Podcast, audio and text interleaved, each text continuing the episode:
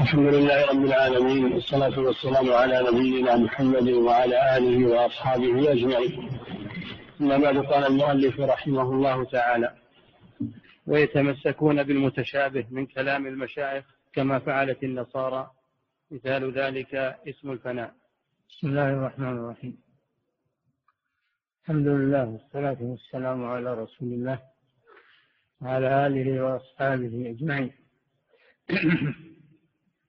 ما زال الشيخ رحمه الله يتكلم عن الصوفية لأن الرسالة رسالة العبودية والصوفية أخلوا أخلوا بالعبودية حيث إنهم قلدوا مشايخهم في مصطلحاتهم وتركوا السنة وكل شيخ طريقة يبتكر له منهجا خاصا يتبعه المنتسبون إليه وتفرقوا في دينهم فرقا. كل طائفة تنتسب إلى شيخ الطريقة عندهم ويتخذون هذا دينا بل إنهم يبايعون على ذلك يبايعون على ذلك لأنهم لن يتركوا هذه الطريقة. هكذا. فهم يعتمدون على مشايخ الطرق ولا يعتمدون على السنة والأحاديث الصحيحة وإنما يعتمدون على ما يرسمه شيخهم. وقد يأخذون كلام مشايخهم وإن لم يكن واضحا متشابها ويحتجون به في أنه ليس بحجة حتى ولو كان واضحا فليس بحجة. فكيف إذا كان غير واضح؟ فهم أخذوه قضية مسلمة لا يناقش أبدا. وشابهوا بهذا اليهود والنصارى الذين قال الله عنهم اتخذوا أحبارهم ورهبانهم أربابا من دون الله. كيف اتخذوا أحبارهم ورهبانهم أربابا من دون الله؟ المراد بالأحبار العباد. المراد بالرهبان العباد والمراد بالأحبار العلماء. اليهود والنصارى اتخذوا أقوال عبادهم وعلمائهم دينا ولو كان مخالفا لدين الله عز وجل. ولهذا لما سمع عدي بن حاتم رضي الله عنه هذه الآية وكان نصرانيا على دين النصارى في أول أمره قبل أن يسلم لما سمع هذه الآية استشكلها وقال يا رسول الله إنا لسنا نعبدهم. فهم رضي الله عنه أن اتخاذ الأحبار والرهبان أربابا أنه أن يسجد لهم ويركع لهم وأن يدعوهم يستغيث بهم. فهم هذا فبين له النبي صلى الله عليه وسلم. قال أليسوا يحلون ما حرم الله؟ أتحلونه قال بلى. قال أليس يحرمون ما أحل الله؟ فتحرمونه قال بلى. قال فتلك عبادتهم. فمن اتخذ العلماء والعباد حجة يحتج بأقوالهم في الحلال والحرام من غير دليل نعم نحن لا نرفض أقوال العلماء ولكن نرفض ما خالف الدليل. أما إذا وافق قول العالم الدليل فنحن لا نرفضه إنما نرفض ما خالف الدليل. هذا هو الذي نرفضه لأنه لا أحد يشرع مع الله سبحانه وتعالى. أم لهم شركاء شرعوا لهم من الدين ما لم يأذن به الله؟ تشريع حق لله جل وعلا. والحلال ما أحله الله لا ما أحله الناس. الحرام ما حرمه الله لا ما حرمه الناس. فتحليل ما ما أحل الله وتحريم ما حرم الله هذا عبادة عبادة لله. وتحريم ما حرمه غير الله أو أحله غير الله هذا عبادة لغير الله. فيفهم هذا.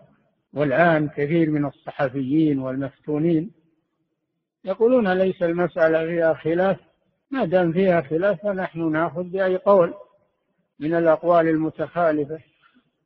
الحجاب فيه خلاف والاختلاط يقولون فيه خلاف سفر المرأة فيه خلاف إلى غير ذلك. ونسوا قوله تعالى فإن تنازعتم في شيء فردوه إلى الله والرسول. ذلك خير وأحسن تأويلا. ونسوا هذه الآية اتخذوا أحبارهم ورهبانهم أربابا من دون الله. لكن الهوى هو الذي حملهم على. إما الجهل بعضهم جهال ما يدري. وإما أنه يدري لكن الهوى ما يوافق هواه أخذ به ولو كان باطلا. وما يخالف هواه تركه وإن كان حقا والعياذ بالله. يجب أن يفهم هذا أن العبرة ليست بوجود اختلاف في المسألة. العبرة بما قام عليه الدليل من كتاب الله وسنة رسول الله والعلماء المحققون ينهون عن أخذ أقوالهم بدون تمحيص.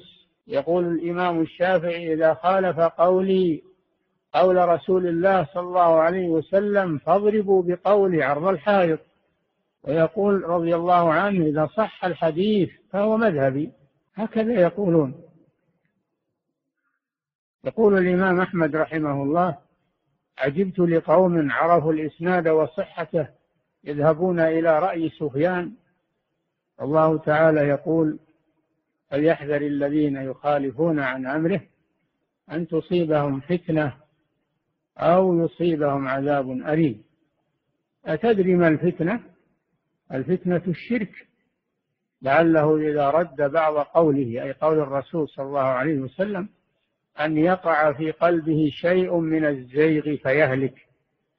كلام عظيم. هكذا قول الأئمة. أبو حنيفة رحمه الله يقول إذا جاء الحديث عن الرسول صلى الله عليه وسلم فعلى الرأس والعين إذا جاء الحديث عن الصحابة فعلى الرأس والعين.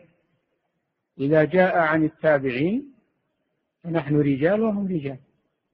معناه أنه إذا جاء قول الرسول فعلى الرأس والعين. إذا جاء قول الصحابي فعلى الرأس والعين. إذا جاء قول التابع ينظر فيه. نحن رجال وهم رجال. فكيف بغير التابعين؟ كيف بغير التابعين؟ والإمام مالك رحمه الله أقواله مشهورة. يقول أو كلما جاءنا رجل أجدل من رجل يعني أشد جدلا من رجل تركنا ما نزل به جبريل على محمد صلى الله عليه وسلم لجدل هؤلاء. هذا كلام الأئمة كلام العلماء. يحذرون من أخذ أقوالهم بدون عرض على على الدليل. ويقولون نحن نخطئ ونصيب. بشر. ما ادعوا لأنفسهم العصمة. ما ادعوا لأنفسهم العصمة. وإنما يقولون ما وافق الدليل خذوا به وما خالف الدليل اتركوه. والآفة عند هؤلاء إما الجهل وإما الهوى والعياذ بالله وهذا أشد. نعم. ويتمسكون بالمتشابه من كلام المشايخ من كلام المشايخ. يعني الصوفية وغيرهم هذا ما هو خاص بالصوفية. نعم. كما فعلت النصارى. نعم. اتخذوا أحبارهم ورهبانهم. نعم. مثال ذلك اسم الفناء. فإن الفناء هذا من اصطلاحات الصوفية. والفناء معناه الإضمحلال وذهاب الشيء الإضمحلال الشيء وذهابه بحيث لا يبقى منه شيء. هذا هو الفناء في اللغة. ويريدون به أحد ثلاثة أمور الفناء الشرعي والفناء عن السوى فناء السوى وفناء الوجود. الفناء الشرعي هذا محمود معناه إنك ما تأخذ إلا ما جاء به الشرع. ولا تنظر إلى ما سواه هذا مطلوب. تأخذ ما جاء به الشرع تترك ما سواه تثنى عنه وتعتبره كأنه غير موجود. والثاني فناء السوى هذا عند الصوفية. يقولون إذا بلغ الإنسان غاية القرب من الله فإنه لا ينشغل بالعبادة لأنه وصل إلى الله عز وجل. فيفنون عن عن العبادة لمعبوده عن عبادته بمشهوده عن شهادة إلى آخره. هذه عند الصوفية. والثالث فناء الوجود وهذا قول أهل وحدة الوجود كابن عربي وغيره. يقولون ليس في الوجود إلا الله. الله كل فالله هو الوجود كله. السماوات والأرض والجبال والكلاب والحمير والآدميون هذه هي الله. والذي يثبت موجودا غير الله فهو مشرك. فلا موجود إلا الله. الكون كله كله هو الله. ولو ادعيت أن هناك خالقا ومخلوقا تكون مشركا عندهم. غاية التوحيد عندهم هي الفناء عن الموجودات كلها وأن تعتبر الوجود كله هو الله. وهذا ما يسمى بوحدة الوجود وهو أكثر مذاهب أهل الأرض. والعياذ بالله. نعم. مثال ذلك اسم الفناء. فإن الفناء ثلاثة أنواع. نعم. نوع للكاملين من الملائكة والأنبياء والمرسلين. الفناء الشرعي نعم. وهو الذي عليه الملائكة والأنبياء والمرسلون والصالحون والعلماء والمحققون وهو أنهم يتمشون مع مع الشرع مع أوامر الله ونواهيه. ولا يلتفتون إلى أوامر فلان أو نواهي فلان أو قول فلان أو قول علان. نعم. ونوع للقاصدين من الأولياء والصالحين. نعم وهو فناء السوى. يفنون عما سوى الله. يفنون عما سوى الله. فيلغون الأسباب ويلغون الأمور. والعبادة يقولون ما لها قيمة لأنك عرفت الله ووصلت إليه. نعم. ونوع للمنافقين الملحدين المشبهين. نعم. فأما الأول فهو الفناء عن فهو الفناء عن إرادة ما سوى الله. نعم.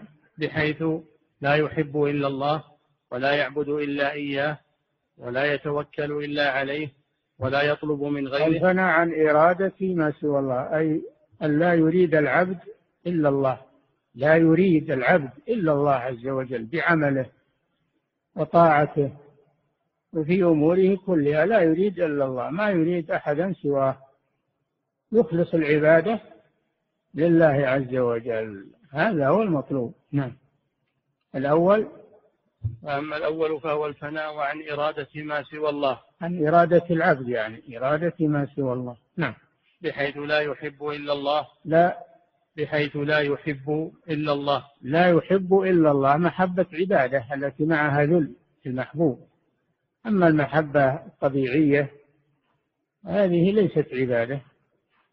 هذه طبيعية مثل ما تحب الطعام والشراب والزوجة وتحب الأولاد والوالدين تحب الأصدقاء. هذه محبة طبيعية ليست عبادة.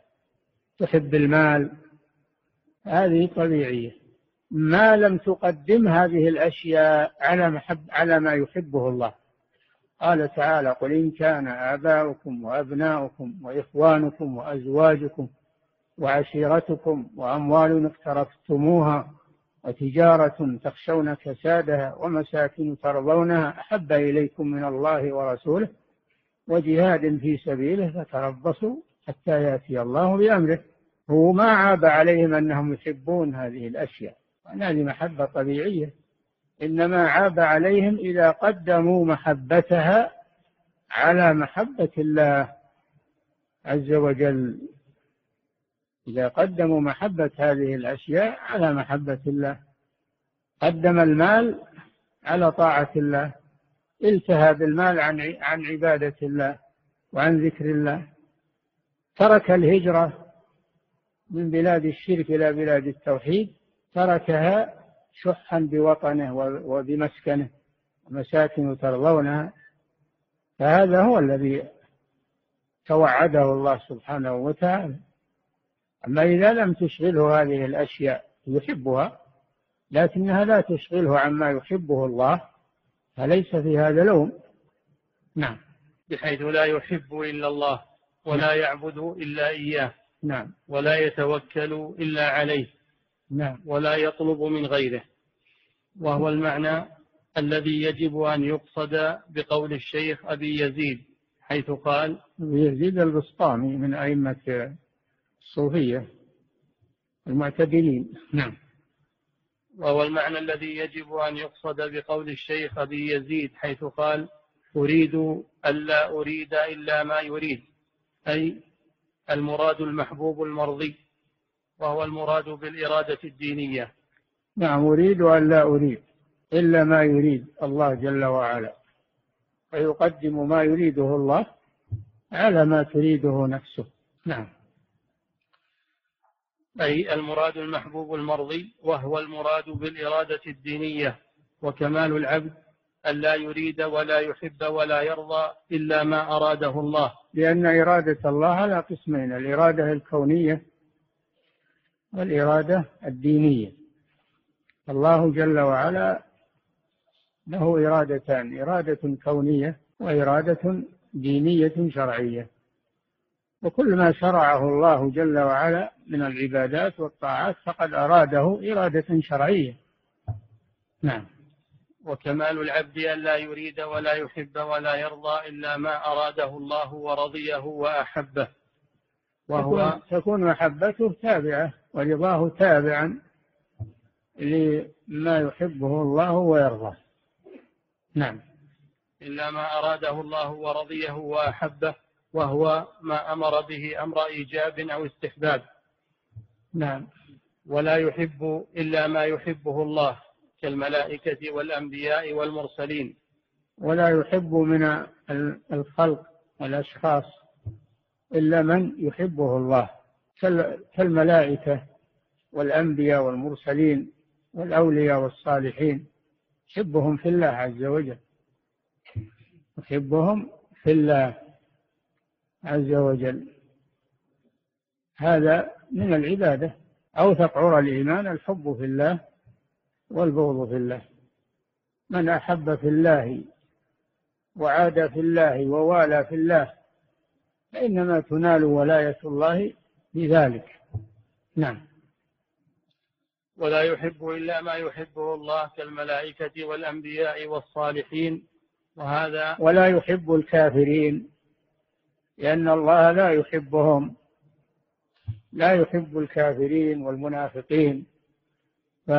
فيكره ما يكرهه الله ويبغض ما يبغض ما يبغضه الله ويعادي من عاداه الله. ولا يحب إلا ما يحبه الله أو من يحبه الله عز وجل. هذا هو الولاء والبراء. هذا هو الولاء والبراء الذي يريد كثير من الصحفيين والملاحدة الآن أن يدفنوه ويقولوا لا يكون عندك كراهية. لا تكره شيئا لا تكره أحدا. يسمونها الكراهية. يريدون أن يقضوا على هذا الأصل. فلا تكره شيئا ولا تكره أحدا. فيريدون طمس هذا الأصل في الإسلام وهو الولاء والبراء. قاتلهم الله. نعم. ولا يحب إلا ما يحبه الله كالملائكة والأنبياء والصالحين. وهذا معنى قولهم في قوله سبحانه إلا من أتى الله بقلب سليم. قالوا هو السليم مما سوى عبادة الله أو مما سوى إرادة الله أو مما سوى محبة الله فالمعنى واحد. يعني سلم قلبه سلم قلبه أن يحب ما لا يحبه الله أو يريد ما لا يريده الله شرعا. أو كما سبق يكون محبته وإرادته ورغبته تابعة لما يحبه الله ويرضاه. ويكون بغضه وعداوته تابعين لما يبغضه الله ويعاديه الله. لا تتخذوا عدوي وعدوكم أولياء تلقون إليهم بالمودة. لا تتخذوا عدوي وعدوكم أولياء.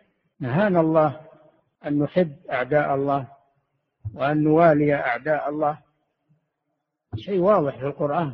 يريدون طمس هذا هذا المعلم العظيم من من الكتاب والسنة. نعم. وهذا المعنى يقولون هذا من التسامح. التسامح. التسامح مطلوب لكن بحقك أنت. تسامح عن حقك. أما حق الله فلا يجوز لك تتسامح عنه. النبي صلى الله عليه وسلم كان يعفو عمن يسيء إليه ولا ينتصر لنفسه أبدا وإنما ينتصر ويغضب لله عز وجل. إذا انتهكت محارم الله فإنه يغضب وينتقم ممن تعدى حدود الله سبحانه وتعالى.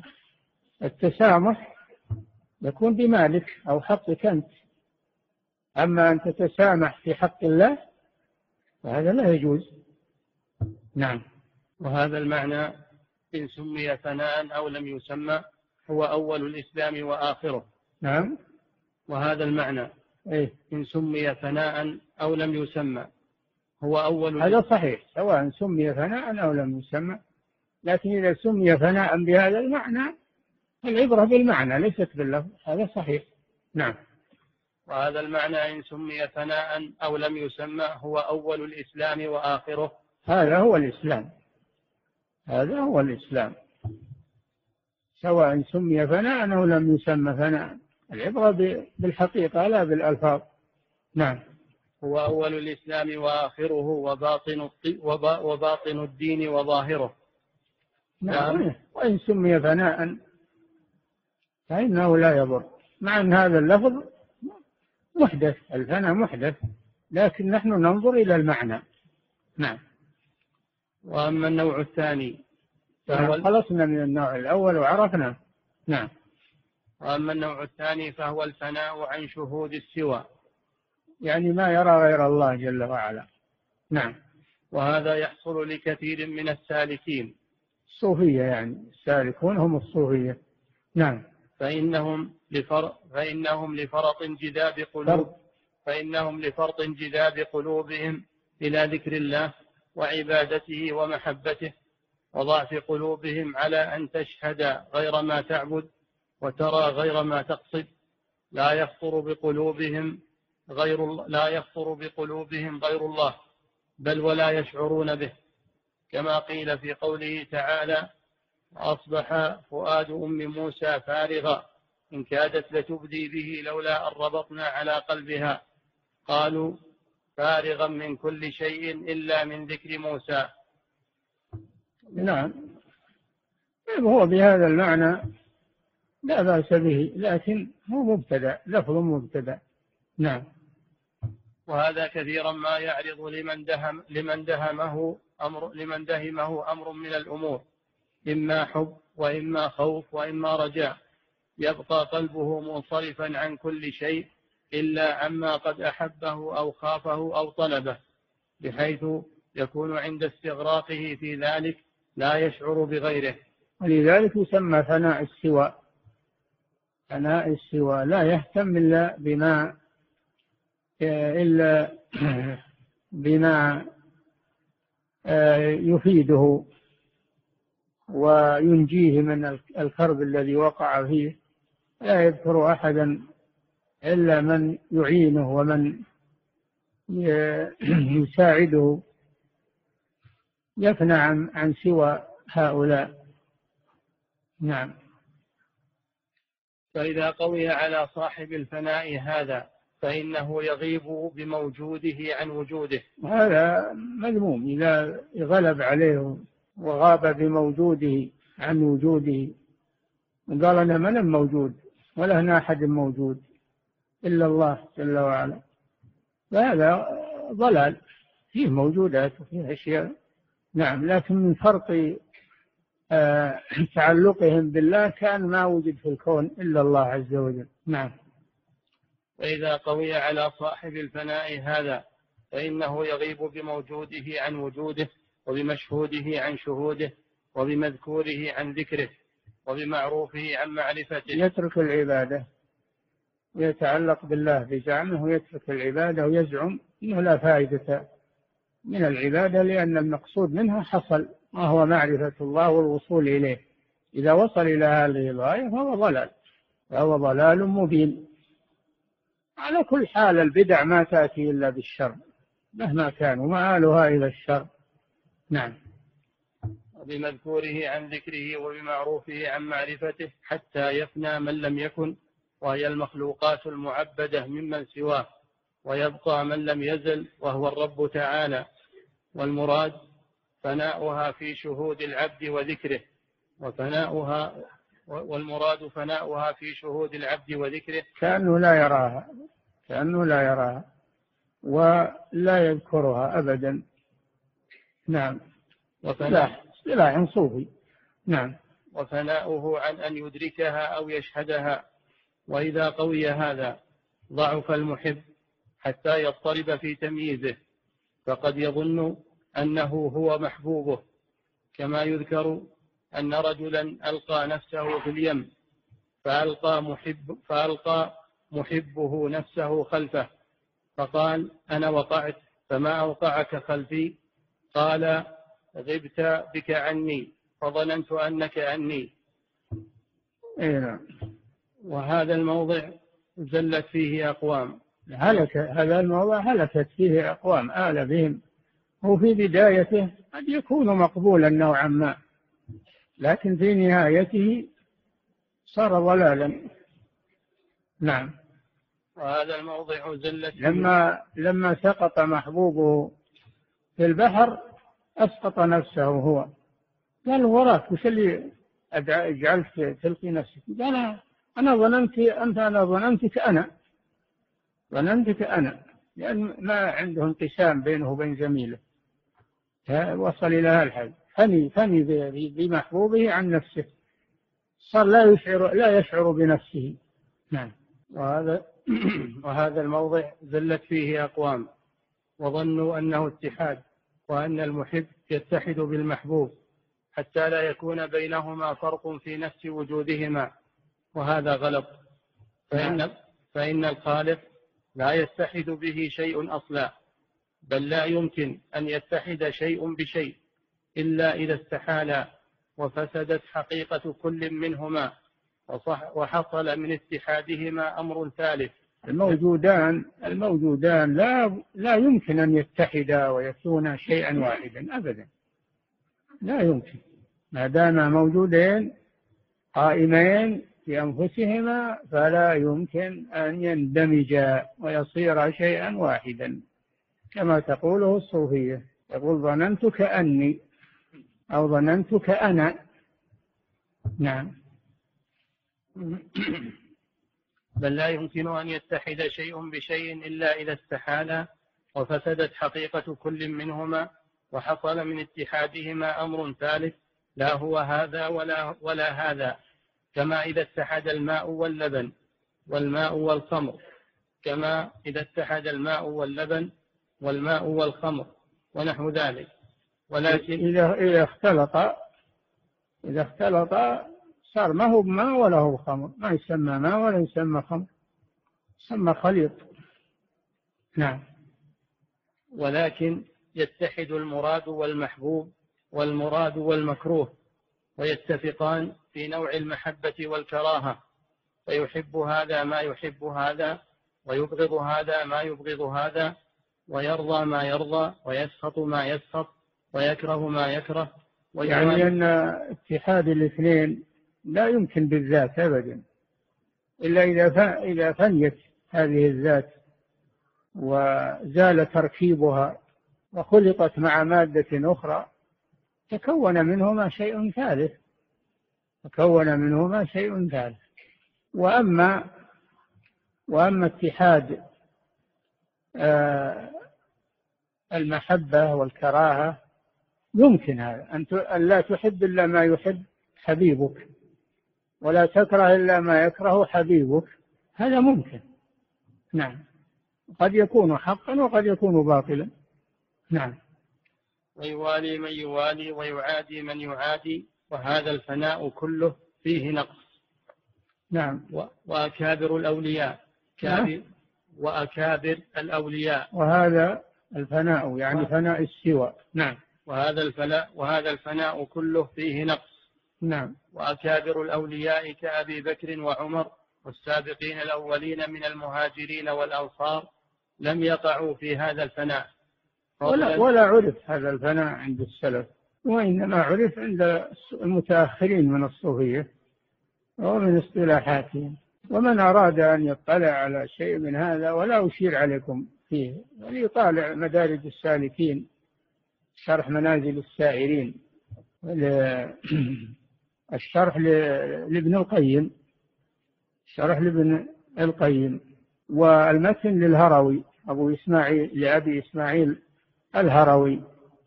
ابن القيم أراد أن يخلص هذا الكتاب من الزلات والغلطات التي وقع فيها المؤلف لكنه أحيانا يعجز عن تخليصه.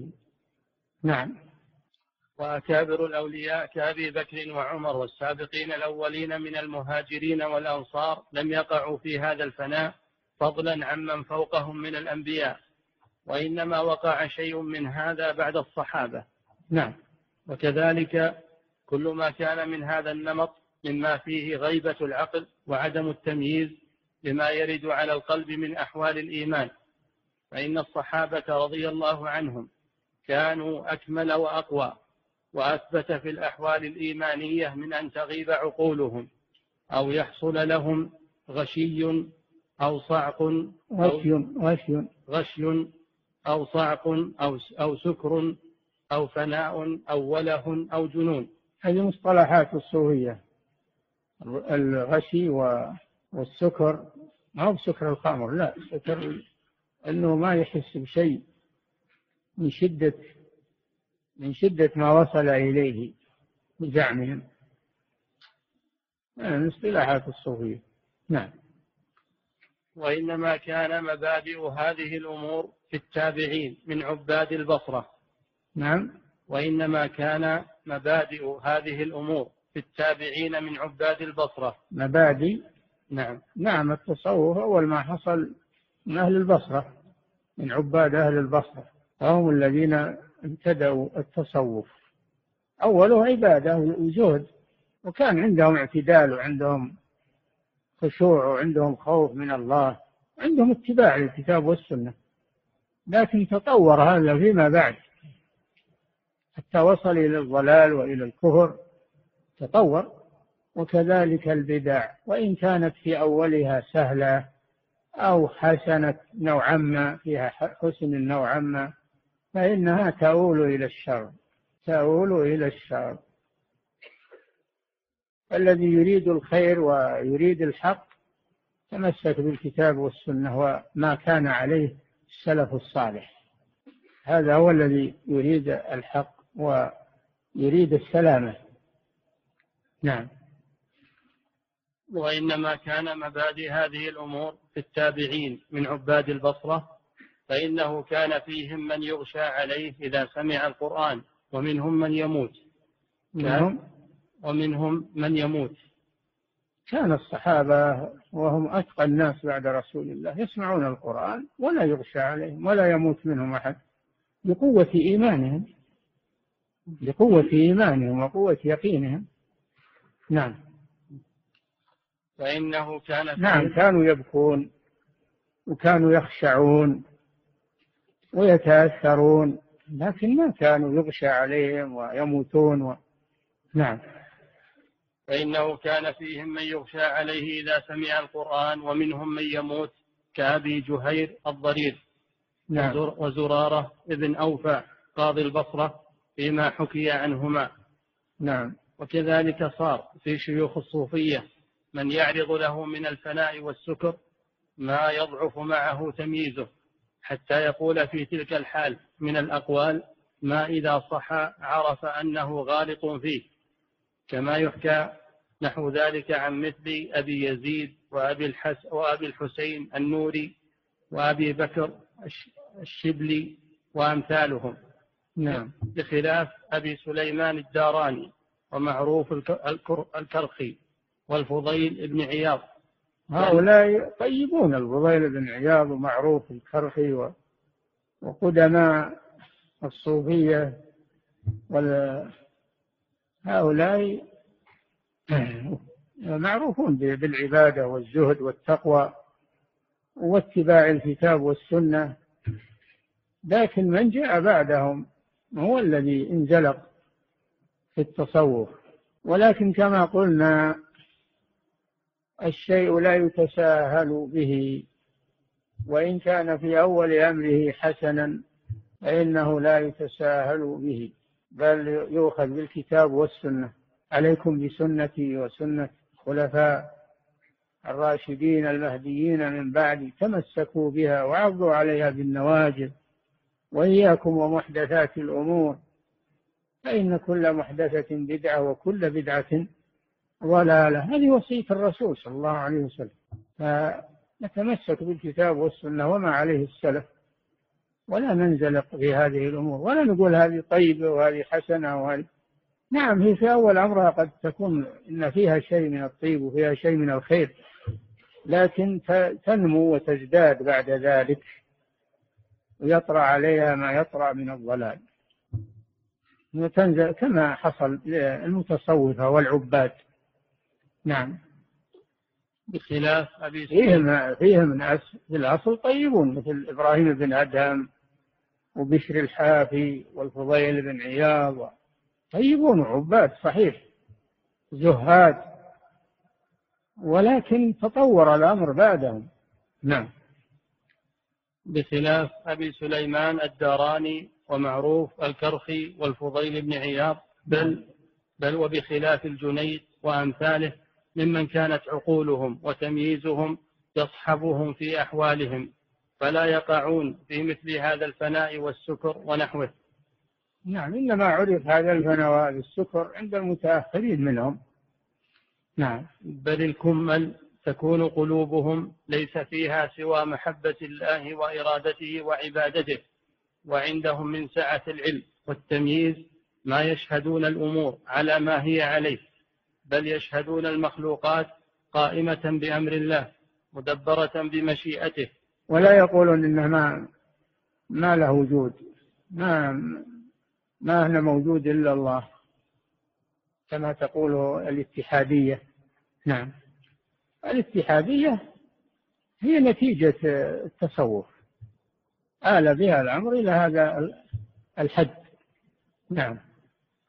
بل يشهدون المخلوقات قائمة بأمر الله مدبرة بمشيئته بل مستجيبة له قانتة له فيكون لهم فيها تبصرة وذكرى. ويكون ما يشهدونه من ذلك مؤيدا وممدا لما في قلوبهم من إخلاص الدين وتجريد التوحيد لله والعبادة له وحده لا شريك له. وهذه أعد الكلام. بل يشهدون المخلوقات قائمة بأمر الله مدبرة بمشيئته بل مستجيبة له قانتة له. فيكون لهم فيها تبصرة وذكرى. الكائنات كلها آيات. كائنات السماوات والأرض والبحار والجبال والرياح السحاب المسخر بين السماء والأرض كلها من آيات الله الكونية. تبصر بها الإنسان ويعرف بها عظمة الله وقدرته ورحمته فهي ليست كما يقوله الصوفية ما ما لها وجود ولا لها يعتبرون هذا من العبادة أنك ما ترى إلا الله ولا ولا تهتم إلا بالله. نعم. فيكون لهم فيها تبصرة وذكرى. ويكون ما يشهدونه من ذلك مؤيدا وممدا لما في قلوبهم من إخلاص الدين وتجريد التوحيد لله. وليدهم هذه الكائنات والمخلوقات تقوي إيمانهم بالله. تزيدهم بصيرة. فهي لم تخلق عبثا. وفي كل شيء له آية. ويا عجبا كيف يعصى الإله؟ أم كيف يجحده الجاحد؟ وفي كل شيء له آية تدل على أنه واحد. هذه الكائنات ما خلقت عبثا. هي تدل على الله جل وعلا الذي خلقها وأوجدها. نعم. ويكون ما يشهدونه من ذلك مؤيدا وممدا لما في قلوبهم من إخلاص الدين وتجريد التوحيد لله والعبادة له وحده لهذا قال إن في خلق السماوات والأرض خلاف الليل والنهار والفلك التي تجري في البحر بما ينفع الناس ما أنزل الله من السماء من ماء فأحيا به الأرض بعد موتها بث فيها من كل دابة تصريف الرياح السحاب المسخر بين السماء والأرض لآيات لقوم يعقلون. فيها عبرة وفيها عظة. وتقوي إيمان العبد أفلم ينظروا في ملكوت السماوات والأرض وما خلق الله من شيء؟ فينظر الإنسان في هذه الأمور ويستفيد منها. لا يكون نظره مثل نظر البهائم فقط نظر نظر اعتبار. نعم. وهذه هي الحقيقة. وكأي من آية في السماوات والأرض يمرون عليها وهم عنها معرضون. نعم. وممدا لما في قلوبهم من إخلاص الدين وتجريد التوحيد لله والعبادة له وحده لا شريك له فأنت حينما ترى آلة دقيقة من الآلات والمكاين و... فإن ذلك يبعث في قلبك العبرة. وتعظيم هؤلاء المخترعين والصناع والم... تقول هؤلاء عندهم أفكار وعندهم عقول وعندهم توصلوا إلى هذه المخترعة وهذه الصناعة الدقيقة. ولا تعلم أن هؤلاء مخلوقون. الله خلقهم وأعطاهم العقول وأرشدهم وسخر لهم هذه الأشياء. ما هي من عندهم؟ أنت تنظر إلى من خلقهم ومن أعطاهم هذه العقول وهذه المهارة وهذا الفكر. ولا تنظر أيضا إلى السماوات والأرض والكواكب والنجوم و وما في الكون. ما تنظر إلى هذا العجيب. نعم. وهذه هي الحقيقة التي دعا إليها القرآن وقام بها أهل تحقيق الإيمان والكمل من أهل العرفان. نعم. ونبينا صلى الله عليه وسلم إمام هؤلاء وأكملهم. ولهذا لما عرج به إلى السماوات وعاين ما هنالك من الآيات وأوحي إليه ما أوحي من أنواع المناجاة أصبح فيهم وهو لم يتغير حاله. ولا ظهر عليه ذلك. ولا ظهر عليه سكر ولا غيبوبة مع أنه رأى من آيات ربه الكبرى وإنما زاده هذا إيمانا بالله ويقينا بالله وثباتا وثباتا على دينه. ولم يتغير حاله إلى سكر أو إلى آه، غشي أو غير ذلك. نعم. أصبح فيهم وهو لم يتغير حاله ولا ظهر عليه ذلك بخلاف ما كان يظهر على موسى من التغشي صلى الله عليه وسلم أجمعين. حصل لموسى لما تجلى ربه للجبل فجعله دكا خر موسى صاعقا يعني مغشيا عليه من المشهد الذي رآه خر مغشيا عليه. فلما أفاق قال سبحانك تبت إليك وأنا أول المؤمنين. نعم. وأما النوع الثالث هذا النوع الثالث الهلاك. وهي كلها تجر إلى هذا تجر إلى النهاية. نعم. وأما النوع الثالث مما قد يسمى فناء فهو أن يشهد أن لا موجود إلا الله. أي فناء الوجود. نعم. وأن وجود الخالق هو وجود المخلوق. فلا فرق بين الرب والعبد. فهذا فناء أهل الضلال والإلحاد. نعم. الواقعين في الحلول والاتحاد. نعم هذا فناء الاتحادية ابن عربي وغيره. نعم. وهذا يبرأ منه المشايخ. فلو قال أحدهم يبرأ منه مشايخ الصوفية اللي اغتر أتباعهم بهذه الحالة. نعم. وهذا يبرأ منه المشايخ. فلو قال أحدهم ما أرى غير الله أو لا أنظر إلى غير ذلك ونحو ذلك فمرادهم بذلك ما أرى ربا غيره ولا خالقا ولا مدبرا غيره ولا إله لي غيره ولا إله لي غيره ولا أنظر إلى غيره محبة له أو خوفا منه أو رجاء له.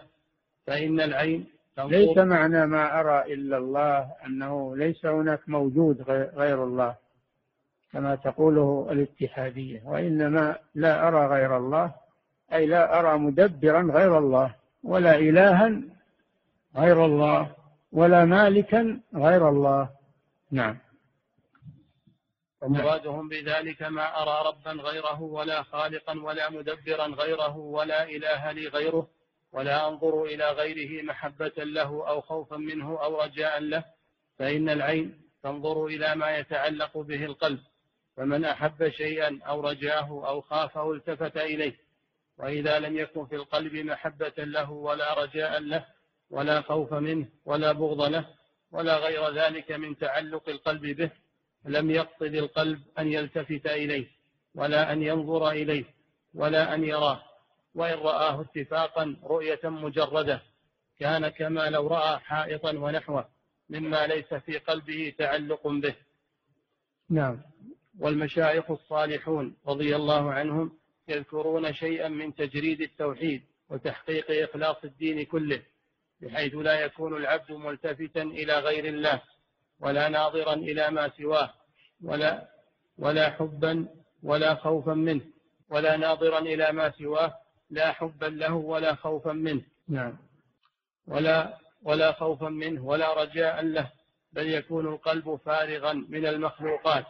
خاليا منها لا ينظر إليها إلا بنور الله فبالحق يسمع وبالحق يبصر وبالحق يبطش وبالحق يمشي فيحب منها ما يحبه الله ويبغض منها ما يبغضه الله ويوالي منها ما والاه الله ويعادي منها ما عاداه الله ويخاف الله فيها ولا يخافها في الله ويرجو الله فيها ولا يرجوها في الله.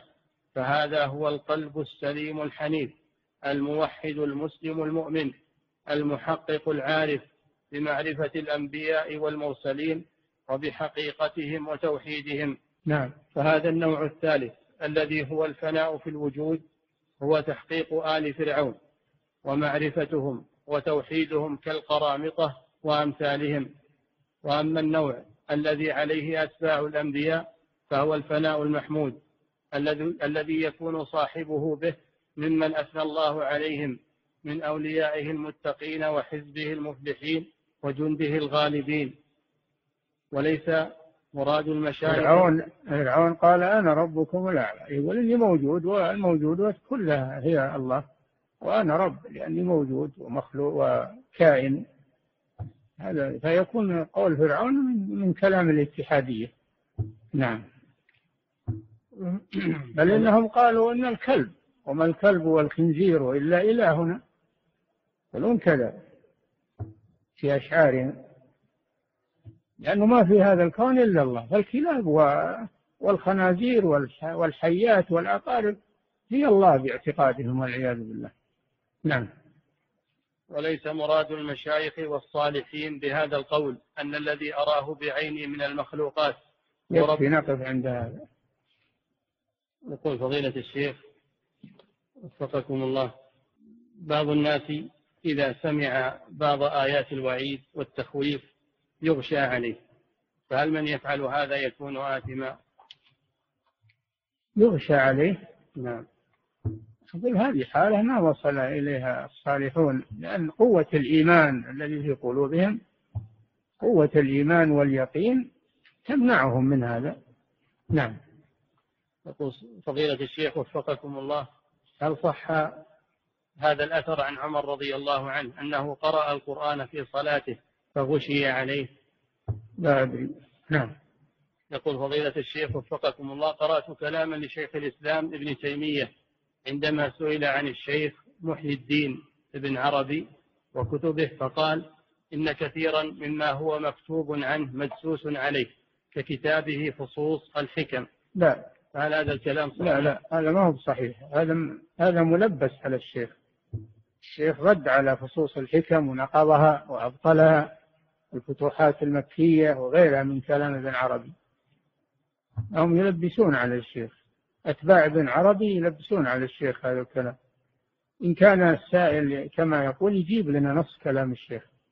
يجيب لنا نصه ونقرأه ونشوف. أما أنه ينقل عن غيره لا. نعم.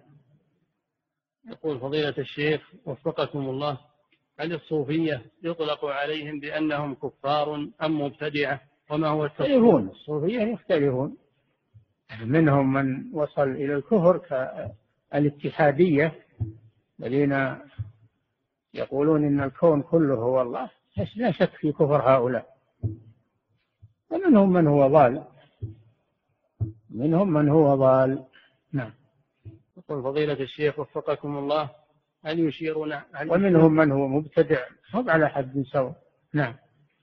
يقول فضيلة الشيخ حفظكم الله هل يشير علينا فضيلتكم بقراءة كتاب مدارج السالكين لابن القيم؟ يخيركم لأنه فيه كلام ما ما تفهمونه. وابن القيم يحاول أنه يخلصه من المزالق ومن لا أشير عليكم بقراءة. هو فيه مباحث عظيمة مفيدة جدا. الذي يقرأ المباحث المفيدة ويترك مناقشته للهروي ربما يستفيد. أما الذي يدخل في مناقشته مع الهروي هو ما ما يخرج بشيء. نعم. يقول فضيلة الشيخ وفقكم الله من هو المفتي الذي تبرأ الذمة بسؤاله وهل لا بد من أن أطلب الدليل أو أكتفي بقوله؟ السائل الذي يسأل عن الحكم لا يطلب الدليل وليس من آداب المستفتي أنه يطلب الدليل من المفتي. الذي يطلب الدليل هو المتعلم. المتعلم أما المستفتي هذا ما هو متعلم هذا يسأل عن حكم فقط. وليس من الآداب أنك تقول للمفتي وش دليلك؟ إذا لماذا تسأله؟ ف... وأما من هو المفتي هذا يعني يرجع إلى أمرين. أولا من عينه ولي الأمر لهذا الشيء وأناطه به. ثانيا من اقتنع به الناس ووثقوا به وعرفوا منه العلم والتقوى. نعم. نعم. يقول فضيلة الشيخ وفقكم الله أوصى والدي رحمه الله بثلث التركة. يقول أوصى والدي رحمه الله بثلث التركة. وأن تسلم لي لوضعها في صدقة جارية. وأن؟ وأن تسلم لي لوضعها في صدقة جارية. مع العلم أن المبلغ قد حال عليه الحول وهو معي. السؤال بما ينصحني فضيلتكم في هذه التركة أو في هذا الثلث؟ أن تجتهد وأن تضع هذا الثلث في شيء ينفع الميت ويبقى نفعه يستمر نفعه. له. نعم. وهل فيه زكاة عندما زكاة ليس فيه زكاة. الوقف والوصية ليس فيها زكاة. لأن مصارفها مصارف الزكاة. نعم. يقول فضيلة الشيخ وفقكم الله ما حكم قول القائل يا صديق أو يا رفيق عندما يقولها للشخص الكافر؟ ها؟ عندما ما قول ما حكم قول الشخص لآخر يا صديق أو يا رفيق عندما يكون هذا الشخص كافر؟ اللفظ الذي يشعر بالحب لا يجوز. الصديق يشعر بالحب الصداقة تشعر بالحب. لا يجوز هذا. وكذلك الرفيق بمعنى الصديق يشعر بالحب. نعم. يقول فضيلة الشيخ وفقكم الله هل أجر مضاعفة الصلاة في المسجد الحرام مختصة بالفرائض أو هي للفرائض والنوافل؟ عام الحديث عام للفرائض والنوافل. صلاة في مسجد هذا. صلاة ولم يقل صلاة فريضة وكل صلاة في المسجد الحرام والمسجد النبوي والمسجد الأقصى فيها المضاعفة. نعم. يقول فضيلة الشيخ وفقكم الله امرأة تسأل فتقول وجد ابنها عند صندوق القمامة وجد عربية كعربيات التموينات والسوبر ماركت. وجد وجد عربية عند برميل القمامة. كعربيات السوبر ماركت فأخذها للبيت وهم يستعملونها الآن فهل يجوز لهم ذلك؟ أظن رأيها جاد فيها قمامة و... وناس تركها يبي يرجع لها وانت أخذتها يوم جاء ما ما وجدها ولا يدري وين راح. ارجعها في مكانها لما يجي راعيها وش تبي نعم. يقول فضيلة الشيخ وفقكم الله هل يجوز للشخص أن يحجز لأخيه مكانا متقدما في الدرس قبل أن يحضر؟ إذا كان أنه على وشك الحضور يعلم أنه على وشك الحضور وقريب لا مانع. أما إذا كان ما يدري يجي ولا ما يجي يقول بحجز له إن جاء يلقى المكان هذا هذا لا يجوز له. نعم. يقول فضيلة الشيخ وفقكم الله ما حكم القراءة على الماء؟ ما حكم القراءة على الماء في, في الماء في الماء قراءة في الماء. ما حكم القراءة في الماء إذا كان في إناء ثم الاغتسال به في دورات المياه؟ وما الحكم إذا كان ماء زمزم؟ لا بأس بذلك. الماء المقروء فيه يستعمله الإنسان شربا واغتسالا ولو كان في دورة المياه. نعم. يقول وما ولو كان من ماء زمزم. نعم. يقول وما الحكم في رجل يأكل البصل ولا يذهب للمسجد؟ هل يأتم بذلك؟ نعم إذا أكل البصل من أجل أنه ما يروح للمسجد وهو يأثم بذلك يعني هذا حيلة على ترك الواجب. نعم. يقول فضيلة الشيخ وفقكم الله ما حكم ارتياد مكان خاص في المسجد؟ وهل يصح الحديث حكم؟ ارتياد مكان خاص في المسجد. وهل يصح الحديث الوارد في تشبيهه بالجمل أو بالبعير؟ نعم هو ورد في الحديث نهى عن إيقان كإيقان البعير. دائما يصلي فيه. الذي ينبغي أنه يغير المكان من هنا أو هنا. نعم. يقول فضيلة الشيخ وفقكم الله هل المراد بالمقام المحمود؟ إقعاد الله نبيه على العرش بعد هذا ورد هذا ورد وذكره ابن القيم في النونية واستدل له ذكر من قال به. نحن لا نتعرض لهذا. الله أعلم. نعم. يقول فضيلة الشيخ وفقكم الله في قول الله تعالى ويأبى الله إلا أن يتم نوره. هل يؤخذ من هذا صفة من صفات الله وأنها صفة الإباء؟ الله جل وعلا من أسمائه النور ومن صفاته النور. والنور على قسمين نور هو من صفات الله عز وجل ونور مخلوق مثل نور اللمبات ونور الشمس ونور القمر هذا نور مخلوق. إضافته إلى الله إضافة مخلوق إلى خالقه. أما نور الله جل وعلا فهذا صفة من صفاته. نعم. يقول فضيلة الشيخ وفقكم الله قول النبي صلى الله عليه وسلم أنا بريء من مسلم يقيم بين ظهراني المشركين.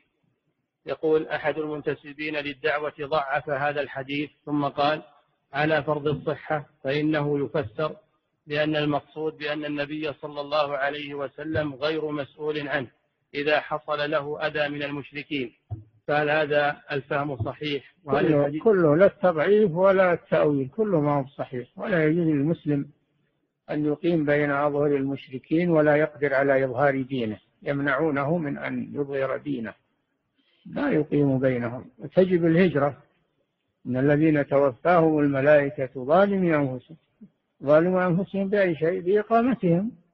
في بلاد الشرك وهم يقدرون على الهجرة. أما إذا كان لا يقدر الله جل وعلا قال إلا المستضعفين من الرجال والنساء والولدان لا يستطيعون حيلة ولا يهتدون سبيلا. أولئك عسى الله أن يعفو عنهم. نعم. يقول فضيلة الشيخ وفقكم الله هل الأعمال والذنوب مضاعفة في الأشهر الحرم؟ نعم. هل الأعمال والذنوب تكون مضاعفة في الأشهر الحرم؟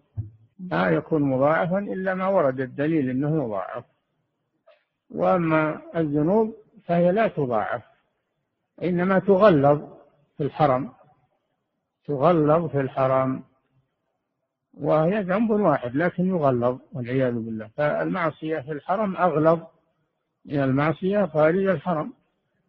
نعم.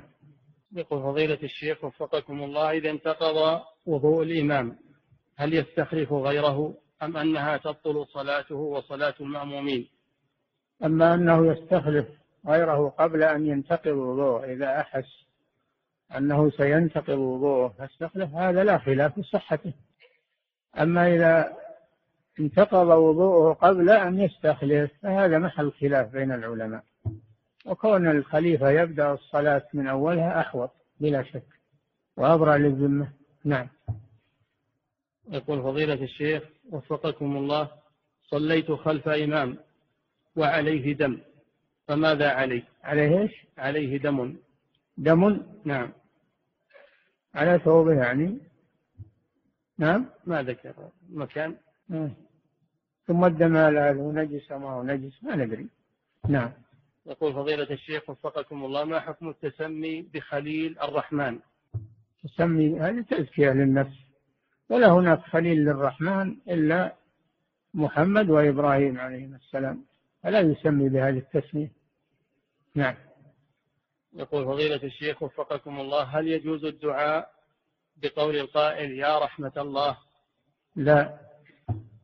الصفات لا تنادى وإنما ينادى الموصوف وهو الله سبحانه وتعالى.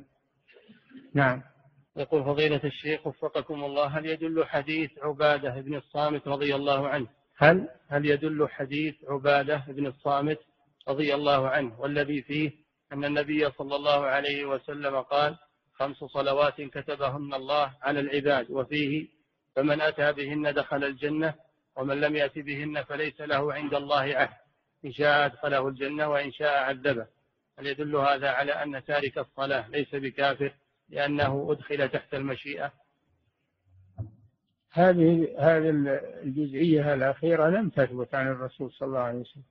أما أول الحديث فهو صحيح. لكن هذه الجزئية سمعت من الشيخ عبد العزيز بن باز رحمه الله كلاما أنها لم تثبت. لم تثبت.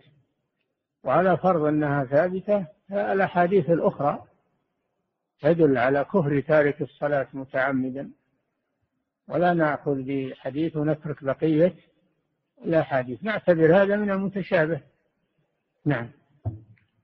يقول فضيلة الشيخ وفقكم الله يقول سمعت بعض الناس ينصح بالاستلقاء في القبر لأن فيه اتعاظا لأن فيه اتعاظا وتذكيرا بأمور الآخرة. فهل هذا الأمر مشروع؟ ثم إن الحديث من حافظ عليها من حفظها وحافظ عليها يعني في وقتها. حافظ عليها في وقتها. فهو في المحافظة وليس في تركها. نعم. المحافظة على الوقت والمحافظة على الخشوع فيها والمحافظة على الجماعة هذه أشياء. وليس معناها الترك نهائيا. يمكن أيضا أن يقال في الحديث أن معناه. معناه أنه ما هو في, في الترك إنما معناه في عدم المحافظة على وقتها عدم المحافظة على الجماعة. نعم. يقول فضيلة الشيخ وفقكم الله سمعت بعض الناس ينصح بالاستلقاء في القبر لأن فيه اتعاظا وتذكيرا بأمور الآخرة فهل هذا مشروع؟ كان يفعله بعض السلف لكن لا دليل على هذا. لا دليل. يكفي القرآن يا أخي يكفي مواعظ القرآن يكفي الموت اتعاظ بالموت يكفي النظر إلى القبور والموتى المدفونين المواعظ كثيرة والحمد لله. ولا حاجة إلى أنك تدخل في القبر وتضطجع فيه. نعم. يقول فضيلة الشيخ وفقكم الله هل هذا القول صحيح؟ النار لا تحرق والذي يحرق أمر الله.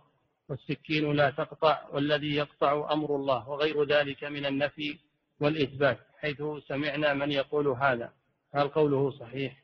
لكن الله خلق النار أنها تحرق وخلق السكين أنها تقطع خلقها هكذا أنها تقطع. لكن قد لا تقطع لأن الله جل وعلا لأن الله جل وعلا ما أراد أنها تقطع ومنعها مثل ما حصل مع إبراهيم مع, مع إسماعيل. فإن الله حبس السكين عن القطع. وناديناه أي إبراهيم قد صدقت الرؤيا. يعني يكفي وبقي الذبح لا قيمة له ولا فائدة منه. حصل المقصود وهو الابتلاء والامتحان. وأما الذبح أصبح ليس فيه فائدة. فنسخه الله عز وجل. الله قادر سبحانه. يا نار كوني بردا. وسلاما على إبراهيم. الأصل فيها أنها تحرق لكن قد يريد الله جل وعلا منع إحراقها يريد منع إحراقها لسبب من الأسباب. نعم. يقول فضيلة الشيخ وفقكم الله في بعض الدول الإسلامية إذا مات أحد فتحوا قبر أحد أقاربه وأخرجوا عظام الميت السابق ثم دفنوا الميت الجديد ثم أعادوا العظام الأولى إلى نفس القبر. فما القول في هذا؟ وما الحكم إذا عملوها للضرورة؟ البلاد إيش؟ في بعض الدول الإسلامية. إذا مات أحد فتحوا قبر أحد أقاربه وأخرجوا عظام الميت السابق ثم دفنوا الميت الجديد ثم أعادوا العظام للقبر. فما القول في هذا؟ وما الحكم إذا كان هذا العمل قد دعت له الضرورة؟ إذا دعت إليه الضرورة ما يوجد مكان فإن الميت السابق لا يخرج لا يخرج. تدفع العظام في في ناحية القبر ويدفن الميت الجديد بجانبها ولا تخرج العظام. ثم تعاد لا أو تنقل إلى مكان بل العظام القديمة تدفع إلى إلى ناحية اللحد ويجعل الميت الجديد فيها مع الميت القديم عند الحاجة والضرورة. بعضهم يجعل حجرة يجعل حجرة تحت الأرض أو فوق الأرض له ولأقاربه فيأتون بالميت